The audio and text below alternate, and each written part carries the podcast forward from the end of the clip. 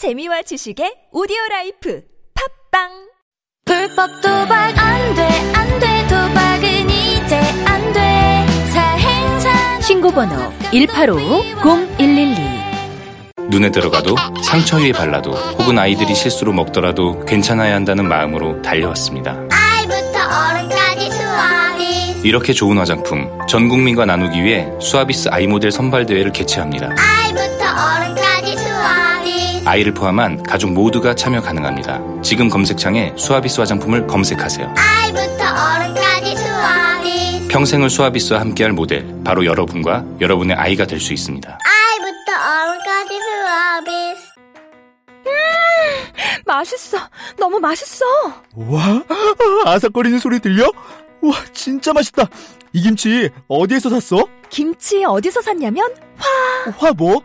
무슨 김치라고? 그러니까 어디 김치냐면 바로 뜸들이지 말고 빨리. 도대체 어디 김치야? 화통 김치 화통 김치라고 국내산 재료로 100% 자체 생산하는 화끈하게 통하는 화통 김치 얼른 검색해서 사 먹어 한글도 남보다 빨리 깨치고 참 똑똑했는데 갈수록 실력이 뒤처지는 것 같아 걱정이에요 혹시 초등학교 교과서 본 적 있어요? 어려운 어휘가 너무 많아요. 학교에서는 어휘 개념을 하나하나 설명해 줄 시간이 정말 부족하잖아요. 그럼 어떡하죠? 내 아이의 어휘만큼은 내가 책임져야죠. 어휘 공부의 정성. 초등어휘 삼천, 초등어휘 오천. 검색창에 초등어휘 3천을 쳐보세요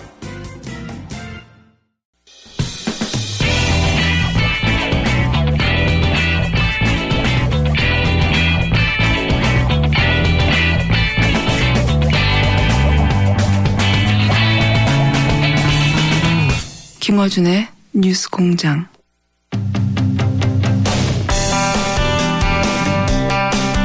박근혜 전 대통령이 잠시 후 1시간 반 이후면 검찰에 출두하죠. 네, 쟁점들 짚어보겠습니다. 검찰 출신 국내당 이용주 의원 전화 연결됐습니다. 안녕하세요, 의원님. 안녕하십니까. 네. 이용주 의원입니다. 네. 의원님 목소리는 귀에 탁탁 박힙니다, 아주. 감사합니다.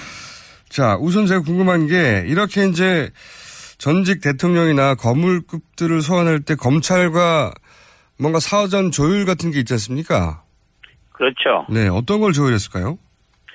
이번에도 아마 뭐 조의 공식적으로 없다고 했는데 뭐좀 출석 일치라든지 예. 아, 한 번에 조사를 마칠 것인지 이런 것 부분들에 대해서는 네. 사전에 조율이 있었을 걸로 봅니다. 그렇죠. 변호인단 측하고 검찰하고 조율이 있긴 있었을 것이다. 자, 그리고 이제 굉장히 궁금한 것이 이 녹화 부분에 있어서 영상 녹화 이게 될 것처럼 보도한 언론도 있고 아직 미정이라고 보도하는 것도 있거든요. 이 영상 녹화 조사가 이루어질까요? 예, 제 판단으로는 원만히 조율이 됐다면 영상 녹화를 하지 않기로 하지 않았을 가능성이 좀 있지 않나 싶습니다. 음, 지금까지 박 전 대통령 측에 네. 에, 검찰에 그리고 특검에 응하지 않았던 내용들은 예. 본인들이 조사 내용을 역사의 기록을 남기고 싶어 하지 않을 것 같고 조사 과정에서 에, 어떤 내용으로 답변을 했는지 예. 최종적인 결정이 아니라 그 과정에 대해서도 나가는 게 원치 않을 가능성이 높지 않나 싶습니다. 음. 그런데 그런 요구를 변호인단에서는 했을 것 같은데 검찰이 그걸 받아줬을까요? 어, 아마도 어, 이번에는 출석 그리고 어, 일정을 잡는 데 있어서 별 잡음 없이 뭐 이른 시일 내에 잡- 일정이 합의되고 나왔지 않습니까? 네네. 그리고 이런 내용들은 기 전에 에, 특검에서도 어떤 부- 어떤 부분 정도 특검과 이런 정도로 하기로 했다라고 서로 약속이 된 부분이 있었지 않겠습니까? 그래서 네. 그런 부분을 받아들였을 가능성이 있다 이렇게 봅니다. 음. 자, 그런데 이제 걱정되는 것은 이 박근혜 전 대통령 측에서 혹은 뭐 예전에 보면 최순실 변호인 측에서 이 강압 수사 프레임을 들고 나온 적이 있지 않습니까? 영상 녹화 조사를 하지 않으면 혹시 중간에 어, 검찰의 뭐 강압적인 그 수사 분위기 때문에 더 이상 받을 수 없다든지 아니면 나중에 그런 언론 플레이 한다든지 이런 우려가 있지 않을까요? 그렇습니다. 그래서 오늘 9시 반에 포토라인에 서서 어떤 메시지를 남길 것인지를 네. 보면은 예. 검찰에 임하는 자세가 나올 것이고 오전 정도 조사를 해 보면은 네. 박전 대통령이 이번 수사를 어떠한 자세에서 임하고 있는 건지 나올 것입니다. 네. 그다음에는 아마도 처음부터 영상 녹화를 하지 않기로 약속했다 하더라도 아하. 어, 그러한 박 전 대통령이 수사에 임하는 태도를 본다면은 중간부터는 바뀔 수도 있다. 음. 다시금 영상 녹화할 수 있다. 아하. 볼수 있습니다. 알겠습니다. 자, 검사, 직접 검사, 어, 수사를 맡는 검사는 이원석, 한웅재 이 두 분으로 알려졌는데 이분들은 어떤 분들이죠? 아, 이윤석 검사 특수수사에 어, 정통한 검사입니다. 열심히 잘하고요. 한웅재 부장도 뭐 잘합니다. 뿐만 아니라 형사 8부 어, 작년에 에, 이 사건이 K 미드 사건이 형사 8부에 배정됐다고 했을 때 많은 분들이 수사가 있니 없니 해서 마음이 많이 상했을 것입니다. 그래서 이번 조사 과정에 있어서 어, 철저한 조사를 할 걸로 봅니다. 그렇군요. 이 두 분이 의원님보다 더 잘하나요? 더 잘할 걸로 기대합니다. 자, 어, 혐의가 13가지인데 이 정도 혐의 숫자가 되면 사실 한 번에 끝나기 어려운 분량 아닌가요? 그렇습니다. 이제 통상적으로 이 정도 사건이면은 하- 하루에 조사하기가 좀 많은 양인 건 사실이죠. 예. 하지만은 이번 사건을 두고 뭐 두 차례, 세 차례 뭐전 대통령을 상대로 해서 예. 여러 차례에 걸쳐서 진상을 밝히겠다는 이유로 하는 것은 뭐 적절치 않아 보입니다. 이미 다른 피의자들 재판받고 있는 피의자들 구속된 사람들의 증거 관계를 토대로 어, 사실 확인 차원에서 조사를 한 것으로 봅니다. 이미 이러한 13가지 혐의에 대한 조사는 충분히 입증은 되어 있지 않나라는 판단입니다. 음. 그러면은 뭐 자정께가 되면 조사가 다 끝나지 않아도 거기서 끝내버릴 가능성이 높다 이렇게 보시는 겁니까? 그렇지는 않을 겁니다. 조사가 끝나지 않았다는 것은 네. 13가지 혐의 부분에 대해서는 음, 집게물어오든 약게물어오든 추궁의 강도가 세든 안 세든 간에 예. 전 분야에 대해서 다 조사는 다 스크린이 다 될 것입니다. 그런 상태에서 12시가 되면은 예. 마칠 것이고 만약에 13가지 혐의 중에 뭐 몇 가지 부분에서 조사가 덜 되었다 예. 아니 두 가지 못했다 한다면은 그 부분 자정을 넘겨서라도 조사를 마치고 마무리를 할 것입니다. 근데 이제 자정을 넘기게 되면 동의를 구해야 되는데 동의를 안 해줄 경우에는 어쩔 수 없이 보내고 추가 소환해야 되는 거죠. 그렇죠. 말 그거는 박 전 대통령이 뭐 선택을 하겠죠. 오늘 좀 음. 더 하고 갈 것인지 아니면은 뭐 남은 부분이 있기 때문에 또 한번 나와야 된다는 부분에 대해서 어, 이, 뭐 양해가 되어야지만이 가능할 부분입니다. 자, 그럼 실제 이 조사가 이루어질 때 변호인 두 명이 동석한다고 하는데 변호인이 어디까지 조력할 수 있습니까? 이렇게 동석할 경우에. 사실 지금 현재 우리- 우리나라에서는 어, 변호인들이 일반적인 수사에 대한 답변 태도, 어, 인정할 것인지 부인할 것인지 이 정도는 답변을 옆에서 조언할 수 있으나 개별적인 구체적인 답변을 대신해 준다든지 개개 건건마다 답변을 알려줘서 대신 대독해서 한다든지 이거는 어렵게 되어 있습니다. 음. 그래서 일반적인 수사 수준에 그친다. 그리고 검찰이 하는 말들을 법리적으로 어, 박전 대통령이 잘 이해하지 못할 때 그것을 부연 설명해주는 그런 설명을 다시 해주는 그 정도에 또 그칠 것으로 봅니다. 음. 그런데 이제 지금 어, 몇 차례에 걸쳐서 박근혜 전 대통령이 변호인단을 따로 만났다는 걸 보면 이제 예상 질문과 이제 리허설 같은 거 했을 걸로 보이는데 어, 기본적으로는 최순실 관련해서는 본인은 몰랐다고 할 것 같고 그리고 이제 본인이 한 것이 분명한 그 명령에 대해서는 뭐 국정 운영에 정상적인 과정이었다. 이렇게 답변할 게 분명한데 검찰이 여기까지만 듣고 질문을 멈추지 않을 거 아니겠습니까? 어떻게 질문을 당연히 당연히 예. 그렇겠죠.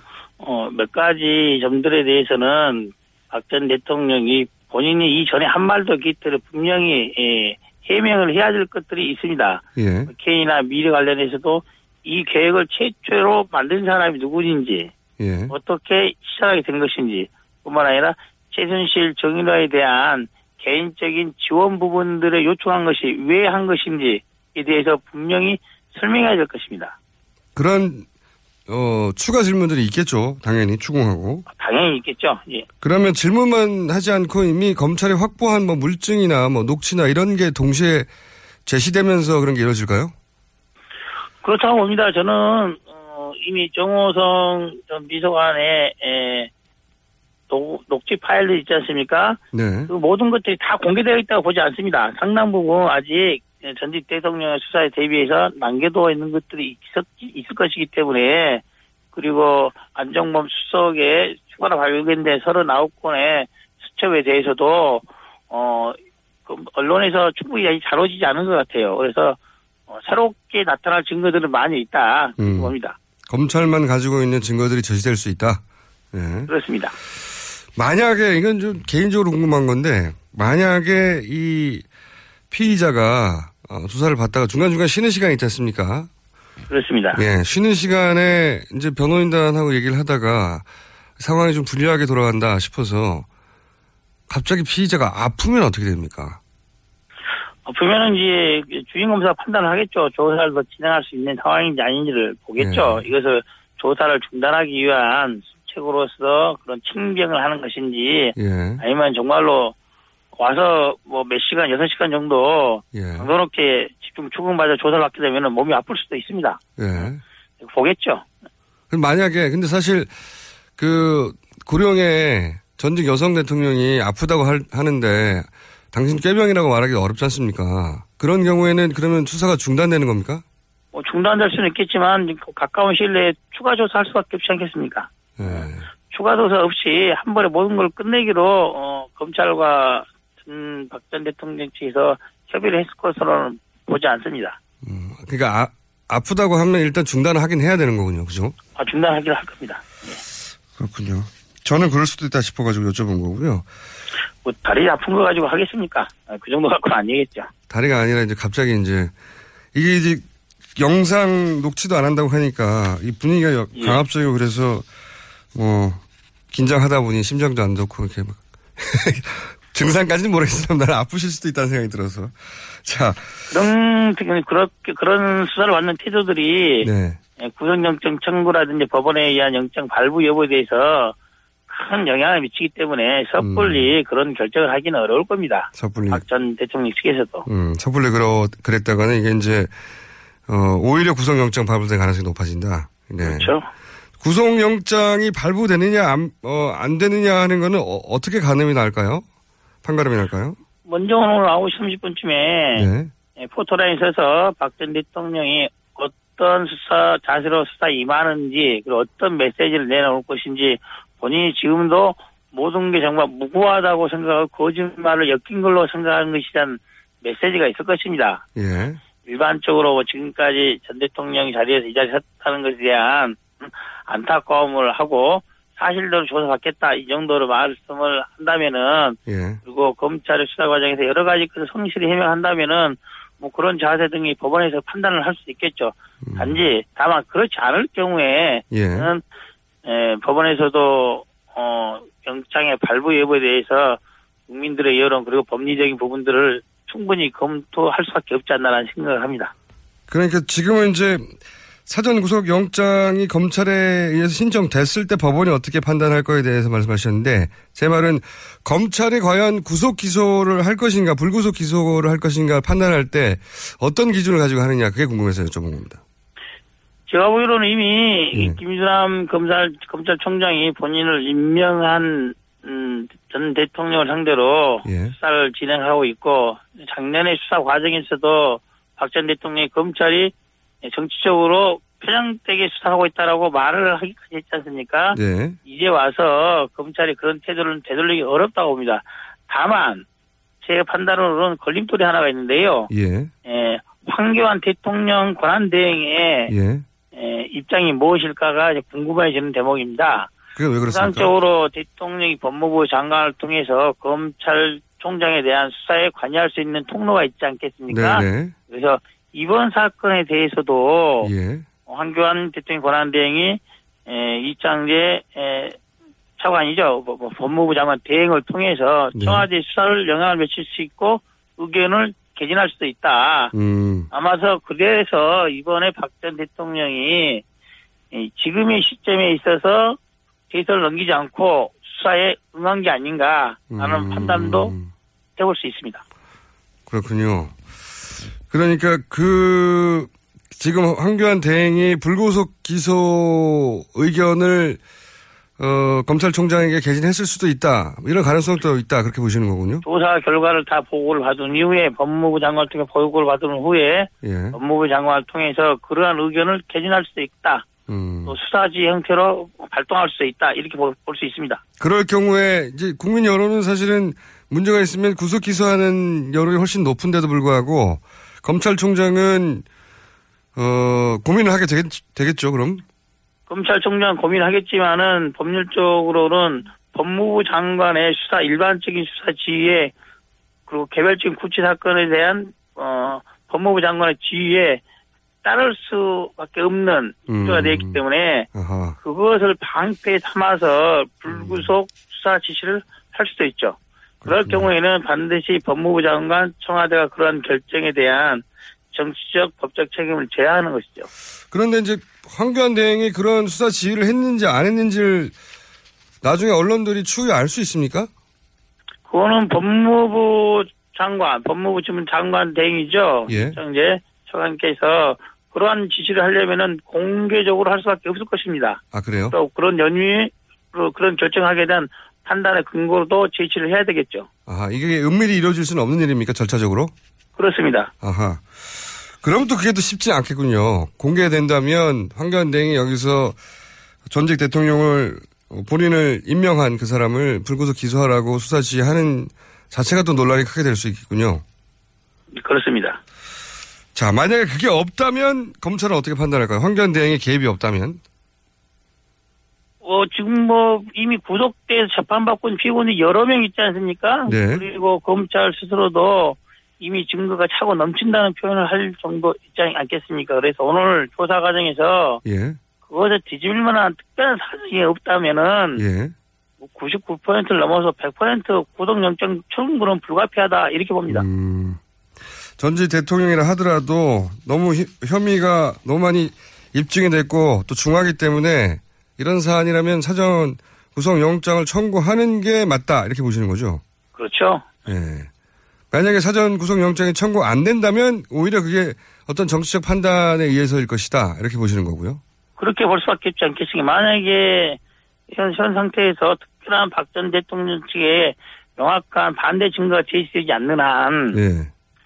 음, 김기춘, 조윤선, 안종범 등 여러 많은 고위 공직자들이 구속돼 있는데 그 사람들을 구속 상태로 재판을 받고 있지 않습니까? 네. 그 사람들을 먼저 풀어주 석방한 다음에 불구속 규정을 해야겠죠. 음, 형평이, 해야 된다면은 음, 형평이 전혀 맞지 않는다. 그렇습니다. 그렇게 사전 구속 영장이 청구되면 발부될 가능성은 또 어떻게 보십니까? 이거는 뭐 사법부가 판단할 일이긴 하지만 예, 사법부가 판단할 일이겠죠. 그렇지만 현재 물론 이번 수사 과정에서도 한 두 명 정도는 영장이 기각되었지 않습니까? 네. 나머지는 다 발부가 되었지만은 어, 어, 박 대통령, 박 전 대통령이 있는 혐의 13가지 중에 한두 가지만 인정된다 하더라도 이거는 구속을 면하기 어려운 사안입니다.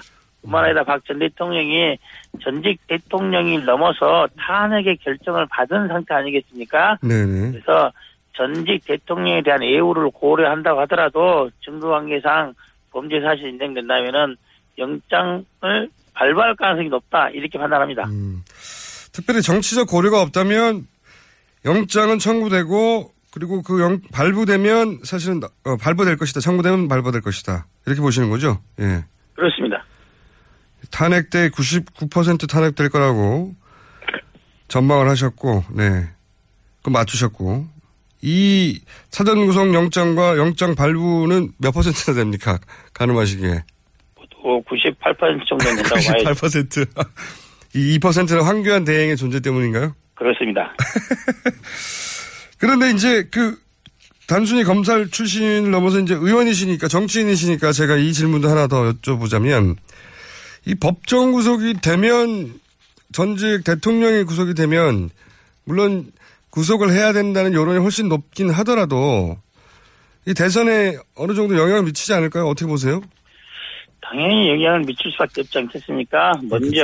네. 어, 박전 대통령에 대해서는 지금도 상당수의 지지하는 지지층이 있지 않겠습니까? 네네. 만약에 박 전 대통령이 현실적으로 구속이 된다면은 그 지지자들의 눈은 향후 대선 이후에 박 대통령- 대통령을 파면시킬 수 있는 정치 세력이 누구인지를 찾아볼 수밖에 없겠죠. 그렇겠죠. 어떤 정파가 어, 이후에 자신들이 지지하고 있는 박 대통령에 의한 재판 그리고 이 사후 안전을 담보해 줄 수 있는지를 살펴보고 또 구속이 된 상태에서도 석방해달라는 정치 투쟁들이 일어나지 않겠습니까? 그럴 수 있습니다. 그래서 네. 그런 과정들이 대선 과정 그리고 대선 이후에도 나타날 수밖에 없다 이렇게 봅니다. 자, 그게 이 야권에 유리합니까 불리합니까?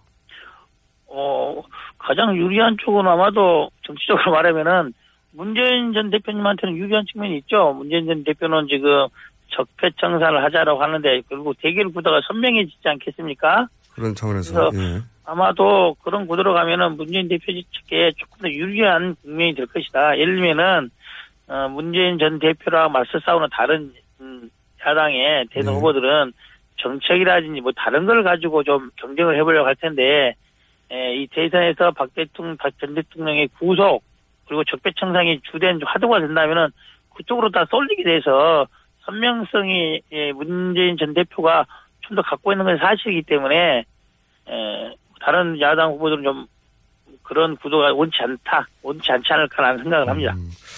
뭐 이런 해석도 가능하지 않을까요? 이미 아 그 박근혜 전 대통령이라고 하는 상징적인 인물이 구속되면서 아 적폐는 청산되었구냐 뭐 그런 생각이 들어서 말씀하신 대결 구도가 좀 약화되고 오히려 다른 후보를 바라보는 여유가 좀 생기지 않을까 싶기도 한데 이제 그것이 대선이 예. 지금 한 45일 정도 50일밖에 못 남았는데요. 어, 만약 그런 구도 대선이 5개월 후에 있다면은 가능하겠지만은 너무 촉박하다. 뭐, 뭐 60일 이내에지 않습니까? 결국에는 예. 그렇다고 한다면 그 사, 그 안에 그 사이의 시점에서는 약간의 혼란이 5일, 10일 정도 보름만 간다 하더라도 대선에 큰 영향을 미칠 수밖에 없는 구도인 거죠.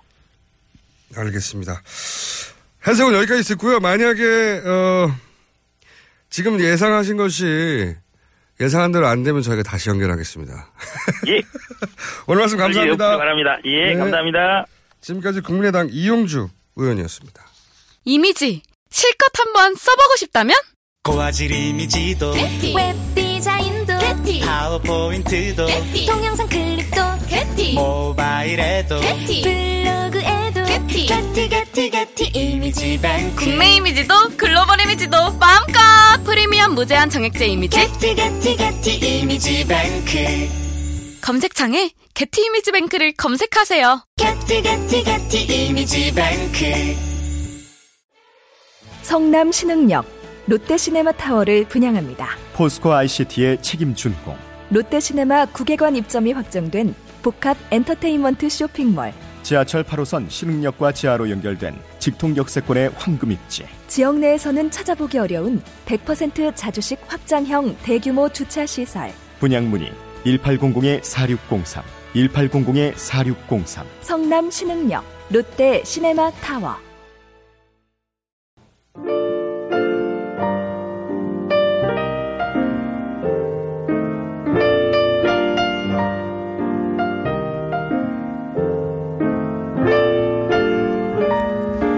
자, 불친절한 AS.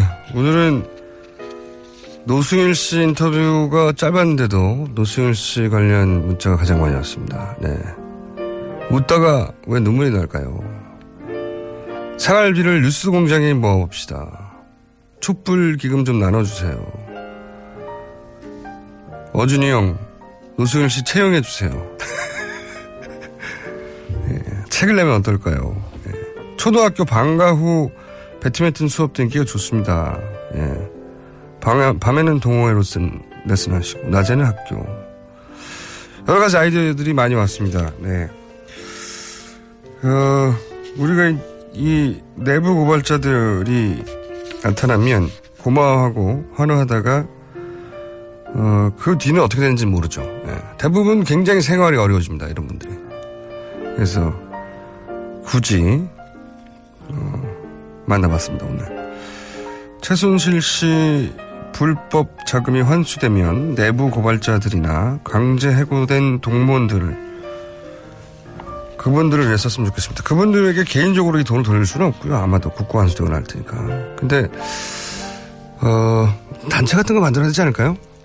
기본적으로 예. 그래서 내부 고발을 한 분들이 불이익을 당하지 않고 어, 보호받고 자기 생활도 유지 가능하다. 이런 사회적 메시지가 있어야 이런 내부 고발자들이 계속 나오죠. 그래서 굳이 만나봤습니다. 여기까지 하겠습니다.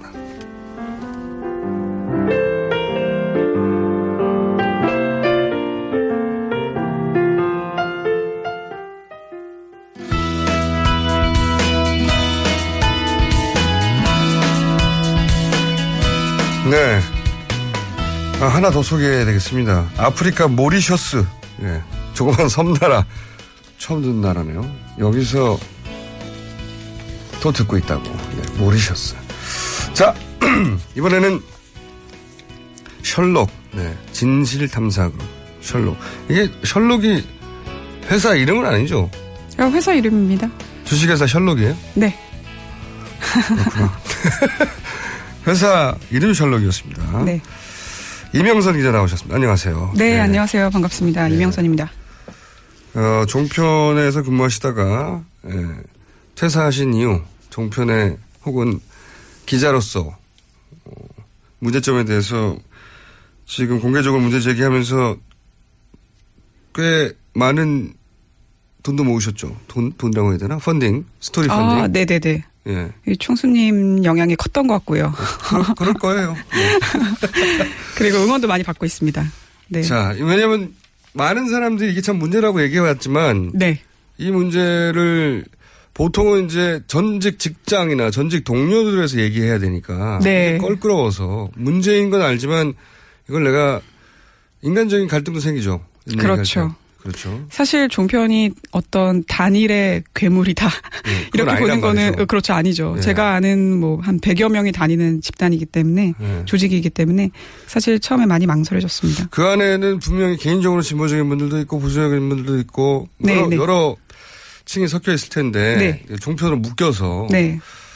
그렇지만 네. 인간적인 갈등은 혼자 하시고요.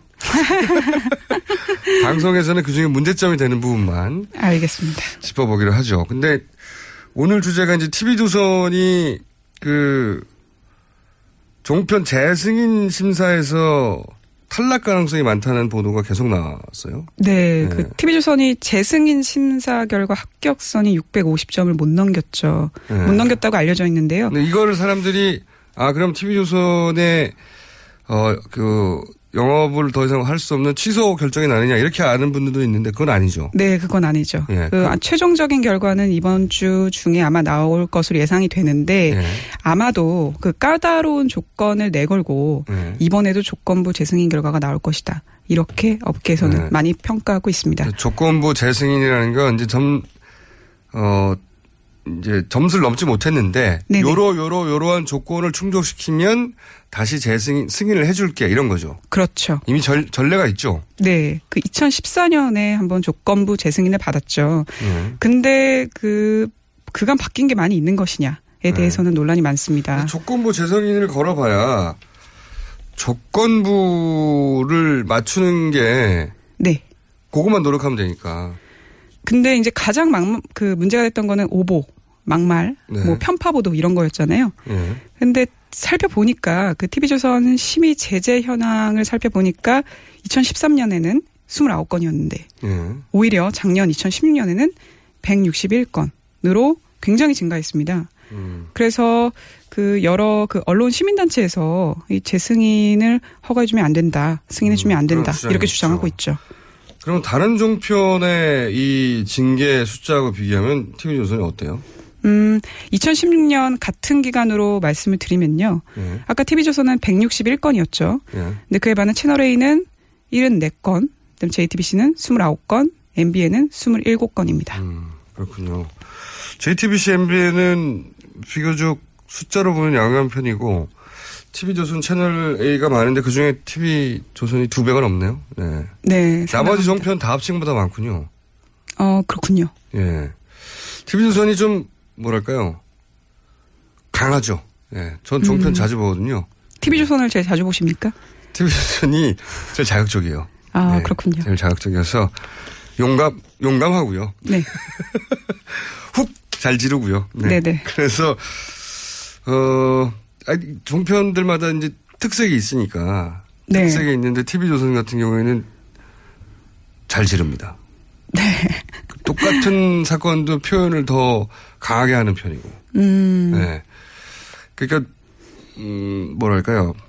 장치가 많지는 않고 네. 출연하는 사람들의 발언의 강도가 센 편이다. 네. 뭐 버라이어티가 막 이렇게 방송을 꾸민다기보다는 네. 스튜디오에 나와서 토크하는 사람들이 대단히 어, 강하게 발언한다. 그 시사 데일리 프로그램들이 보통 그렇잖아요. 그렇죠. 근데 이번 이 재승인 여부 때문에 예. 한 두세 개 가량이 이미 내렸죠.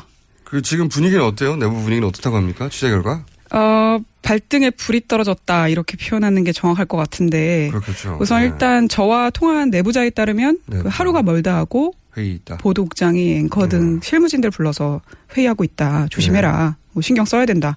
이렇게 얘기하고 있는 상황이라고 하는데요. 네. 그 내일은 이와 관련돼서 청문회가 그 방통위원들 중심으로 열릴 예정이고 그 다음에 이번 주 내로 그 재승인 최종 결과가 의결될 것으로 보이기 때문에 아마 이번 주가 최대 분수령이 되지 않을까 조심을 해야 되는 이게 이제 TV조선 입장에서도 굉장히, 어, 과거의 위기와는 다르게 인식할 것이, 이게 네. 이제 정권 교체기다 보니, 네. 예, 그럴 가능성이 높다고들 판단하다 보니, 네.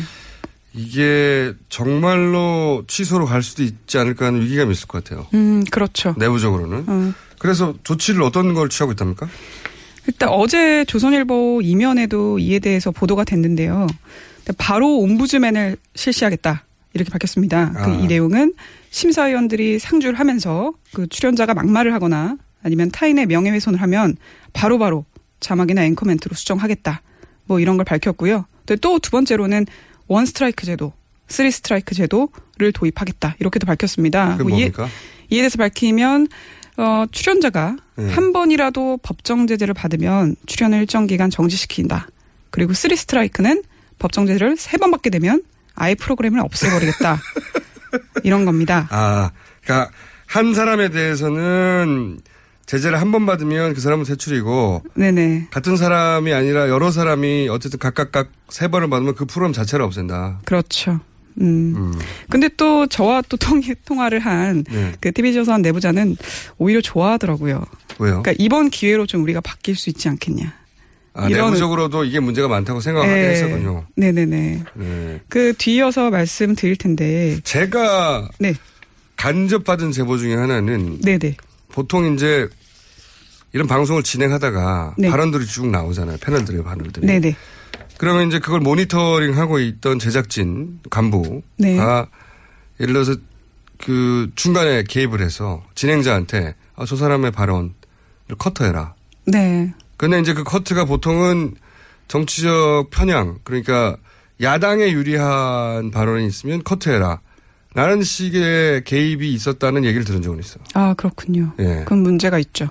그러니까요. 그러니까 TV조선을 보는 분들의 성향이 아무래도 보수적인 성향이 고연, 고연령층이니까 네. 그분들이 싫어할 발언을 하지 말라고 하는 의미도 있을 것이고 네. 네. 그리고 이제 그렇게 해서 정치적 영향을 미치려고 하는 의도도 있겠죠. 그렇죠. 뭐 그런 식의 개입이 있었다는 얘기는 제가 들었는데. 음.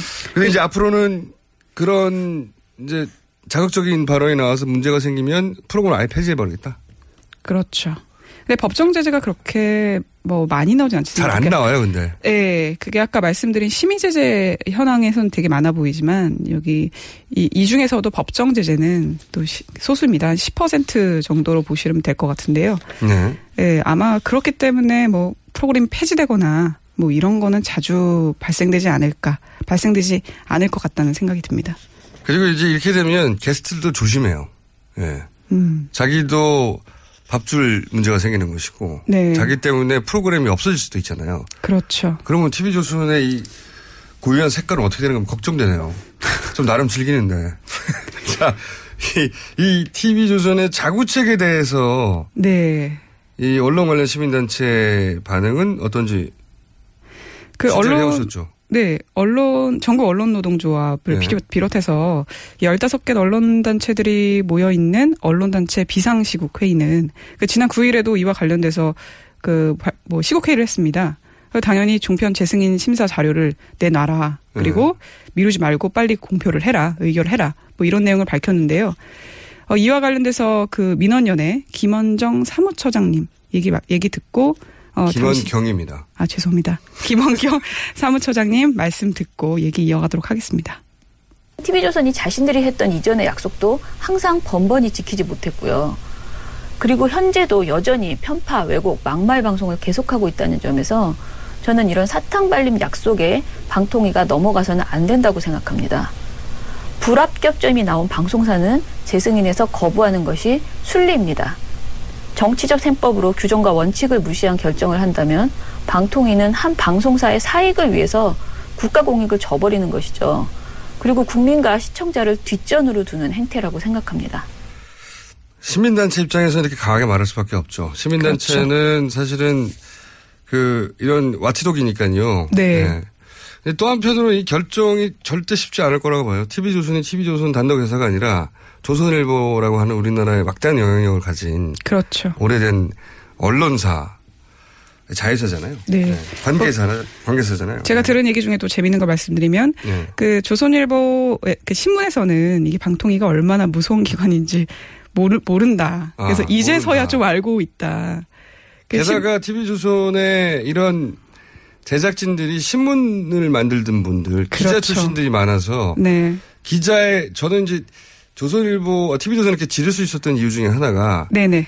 조선일보가 가졌던 1등 신문으로의 자존심이나 네. 그다음에 웬만한 것들은 질러도 조선일보 힘으로 넘어갔던 것들이 있었거든요. 네.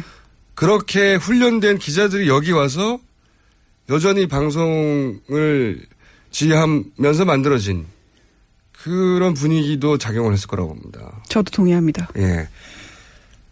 일화 말씀해 주시죠. 어떤 일화요? 1화요? 예. 어떤 일화, 1화 말씀하시는 재밌는? 일화라고 말, 말하지 않아요? 아, 지금 말씀드린 그런 내용입니다. 그러니까 네. 그 신문 출신 분들이 그 방송에 대해서 아직도 이해도가 그렇게 높지 않기 때문에 이렇게 아예 방송에서만 활동하신 분들은 방통이라 그러면 벌벌 떠는 게 있거든요, 확실히. 저희 PD도 안 떠는 척 하지만 뭐 떨어요. 네네네. 근데 이제 한 5년쯤 되니까 이제서야 이 방통위의 말 한마디 한마디에 굉장히 민감하게 반응하더라. 음. 뭐 그런 내부자의 얘기가 있었습니다. 그래요. 그런데 이 최순실 게이트를 통과하면서는 TV조선도 굉장히 특이한 방송 태도를 보였었거든요. 달라졌죠. 달라졌다기보다요. 뭐랄까. TV조선은 아닌 것 같았어요. 어, 달라졌다기, 그러니까 달라졌다는 것은 뭔가 노력해서 조금씩 변해가는 건데 그게 아니고 어, 여기가 어디야? 그런 변화가 있었거든요. 그건 네. 왜 그랬을까요, 그때는? 사실 그때도 그 핵심 간부가 네. 직접 실무진들을 불러서 오프닝 멘트까지 자지우지 했다고 해요. 네. 뭐 예를 들면 박사모 여론도 균형 있게 다루라 이러면서 음. 조금 그 지시를 했었는데 근데 오히려 일선에 있는 그 작가라든가 PD라든가 네. 앵커분들이 아 이거는 좀 다뤄야 되는 문제인데 너무 위쪽에서 다른 세상 얘기를 하는 것 같다. 그러면서 더 최순실 정국은 더 이상 숨길 일이 아니니 아니니 적극적으로 다루겠다. 그러면서 이전과는 다른 태도를 보였다고 합니다. 간부들이 이렇게 하라고 그러는데 그렇게 안 하고 자기들 하고 싶은 대로 했다는 거예요? 네, 뭐, 그, 내부자의 말에 따르면 TV조선에서 임원의 말이 통하지 않은 거는 이번이 처음이 아니냐. 이렇게까지 평을 했습니다. 아하. 임현진이 예를 들어서 이, 이번에 전체적인 톤은 이 방향으로 갑시다. 혹은 이걸 중요하게 다뤄주세요.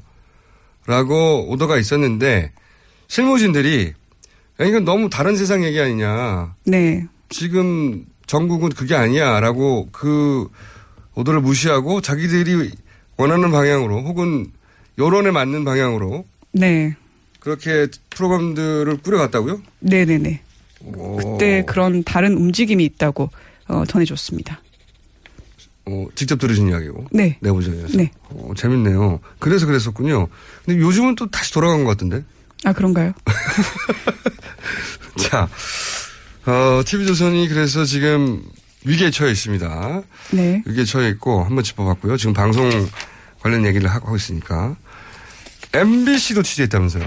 네, 지금 MBC가 논란이 많죠. MBC가 논란이 많습니다. 네.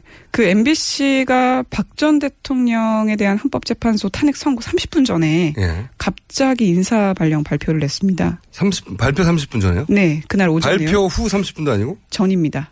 특이하네요. 근데 보복 인사 성격이 굉장히 강했습니다. 음. 뭐 예를 들어 그 MBC PD 저널리즘 전성기를 이끌었던 예. 황우성 논란 논문 조작 예. 특종의 주인공 한학수 PD가요. 예. 이분 혼자 이끄는 거 아니에요. 이때 이끌- 여러분들 이끈 분들 많기 때문에. 네. 일부 노조원들을 그 주요 업무에서 완전히 배제하는 듯한 그 인사 조치가 많이 있었다고 합니다. 원래부터 이분들은 배제돼 있었을 텐데요. 네. 근데 아예 멀리 보내버렸나? 보통 이분들이 가는 곳이 그 뉴미디어 포맷 개발센터라는 그러니까 곳인데 방송 제작과 상관없는 부동산이나 또는 뭐 하여튼 전혀 상관없는 곳에 많이 보내줬었거든요. 그렇죠. 예. 그 개인 의사를 묻지 않고 비제서, 비제작 부서로 발령을 내는 거죠. 예. 근데 이곳 같은 경우에는 상암동에도 없고 그 구로 디지털 단지에 있기 때문에 그 노조원들 사이에서는 유배지라고 부르더라고요. 음. 네. 그런 곳으로 이 PD들 어, 진보적 성향의 PD들 혹은 뭐 회사의 말을 듣지 않는 PD들을 보내버렸다. 인사 네. 조치를 30분 전에 발표해서 그렇죠. MBC도 기각될 줄 알았군요. 근데 반대로 우편향적인 성향을 가지신 분은 주요 보직에 임명이 되는 경향이 있었습니다. 예를 들어서요? 뭐 예를 들어 그 세월호 참사 당시에요. 네. 유가족의 조급증이 화를 키웠다는 식의 보도로 아. 무리를 일으킨 그런 보도 있었죠. 네, 네. 박상우 전 문화레저 부장은 현재 시사 제작 부국장으로 임명이 돼서 백분 토론을 기획하고 통솔하고 있는데요. 근데 이분이 그 극우 극우 커뮤니티인 일간 베스트의 네. 게시물을 사내 게시판으로 퍼다 나르- 나르는 등 그 극단적인 극단적인 이념 편향을 보여 이분 온 친박. 집회에 참석한 그분 아닙니까? 네, 맞습니다. 그 상암 MBC 신석 앞에서 그 열린 친박 단체에도 한번 모습을 드러내면서 논란이 됐었죠. 근데 이분이 100분 토론을 통솔한다고요? 네. 네.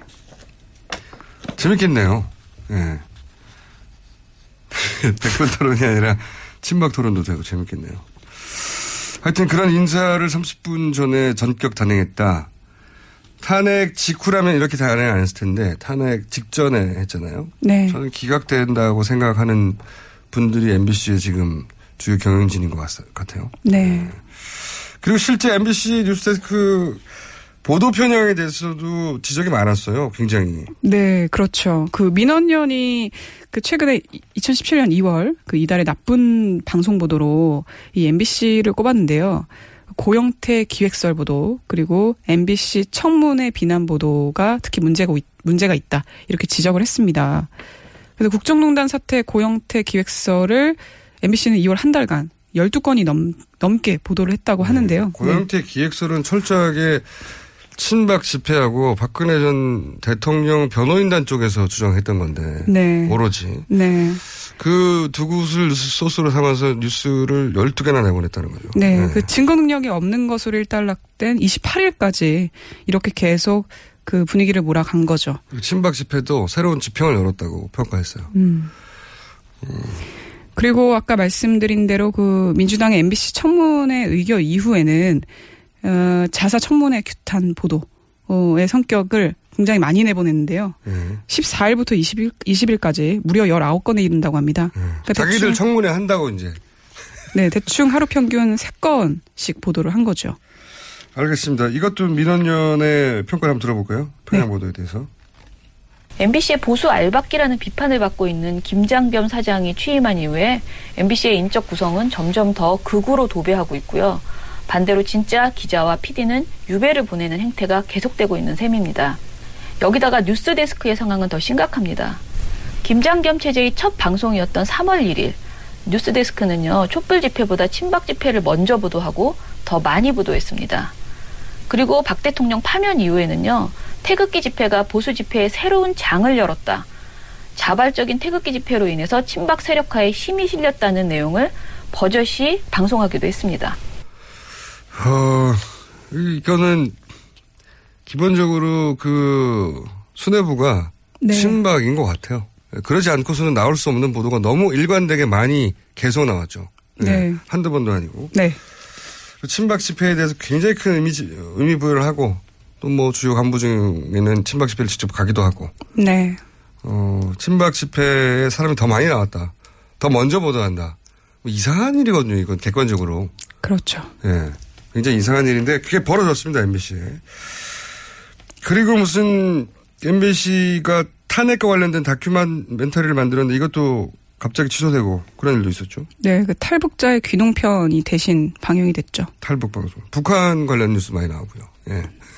KBS도 북한 방송 많이 나오죠. 네. 탄핵 직전에 제가 모니터링 한 바에 따르면 어, 탄핵 직전에 KBS 뉴스만 보고 있으면 네. 곧 전쟁이 날 것 같았어요. 음, 네. 종편과 닮아가는군요. 자, 어, 방송 환경이 이렇습니다, 현재. 그래서, 어, 이 방송 환경으로 종편에 대해서 직접 종편에 근무했던 진실탐사그룹의 셜록 기자님이 짚어주고 있는데, 어, 이렇게, 이것밖에 사례가 더 없느냐? 더 있겠죠. 더 있을 텐데, 어, 본인이, 어, 과거에 근무했던 전직 그 동료들을 취재하고 관련 보도를 하는 게 너무 힘들다고 김영선 기자가 하셔서 오늘로 마지막이라고 말씀하셨는데 제가 거절했습니다. 다음 주에 또 뵙기로 하고 이명선 기자였습니다. 감사합니다. 네, 감사합니다. 네, 저는 김어준이었습니다. 어, 내일 다시 뵙겠습니다. 안녕.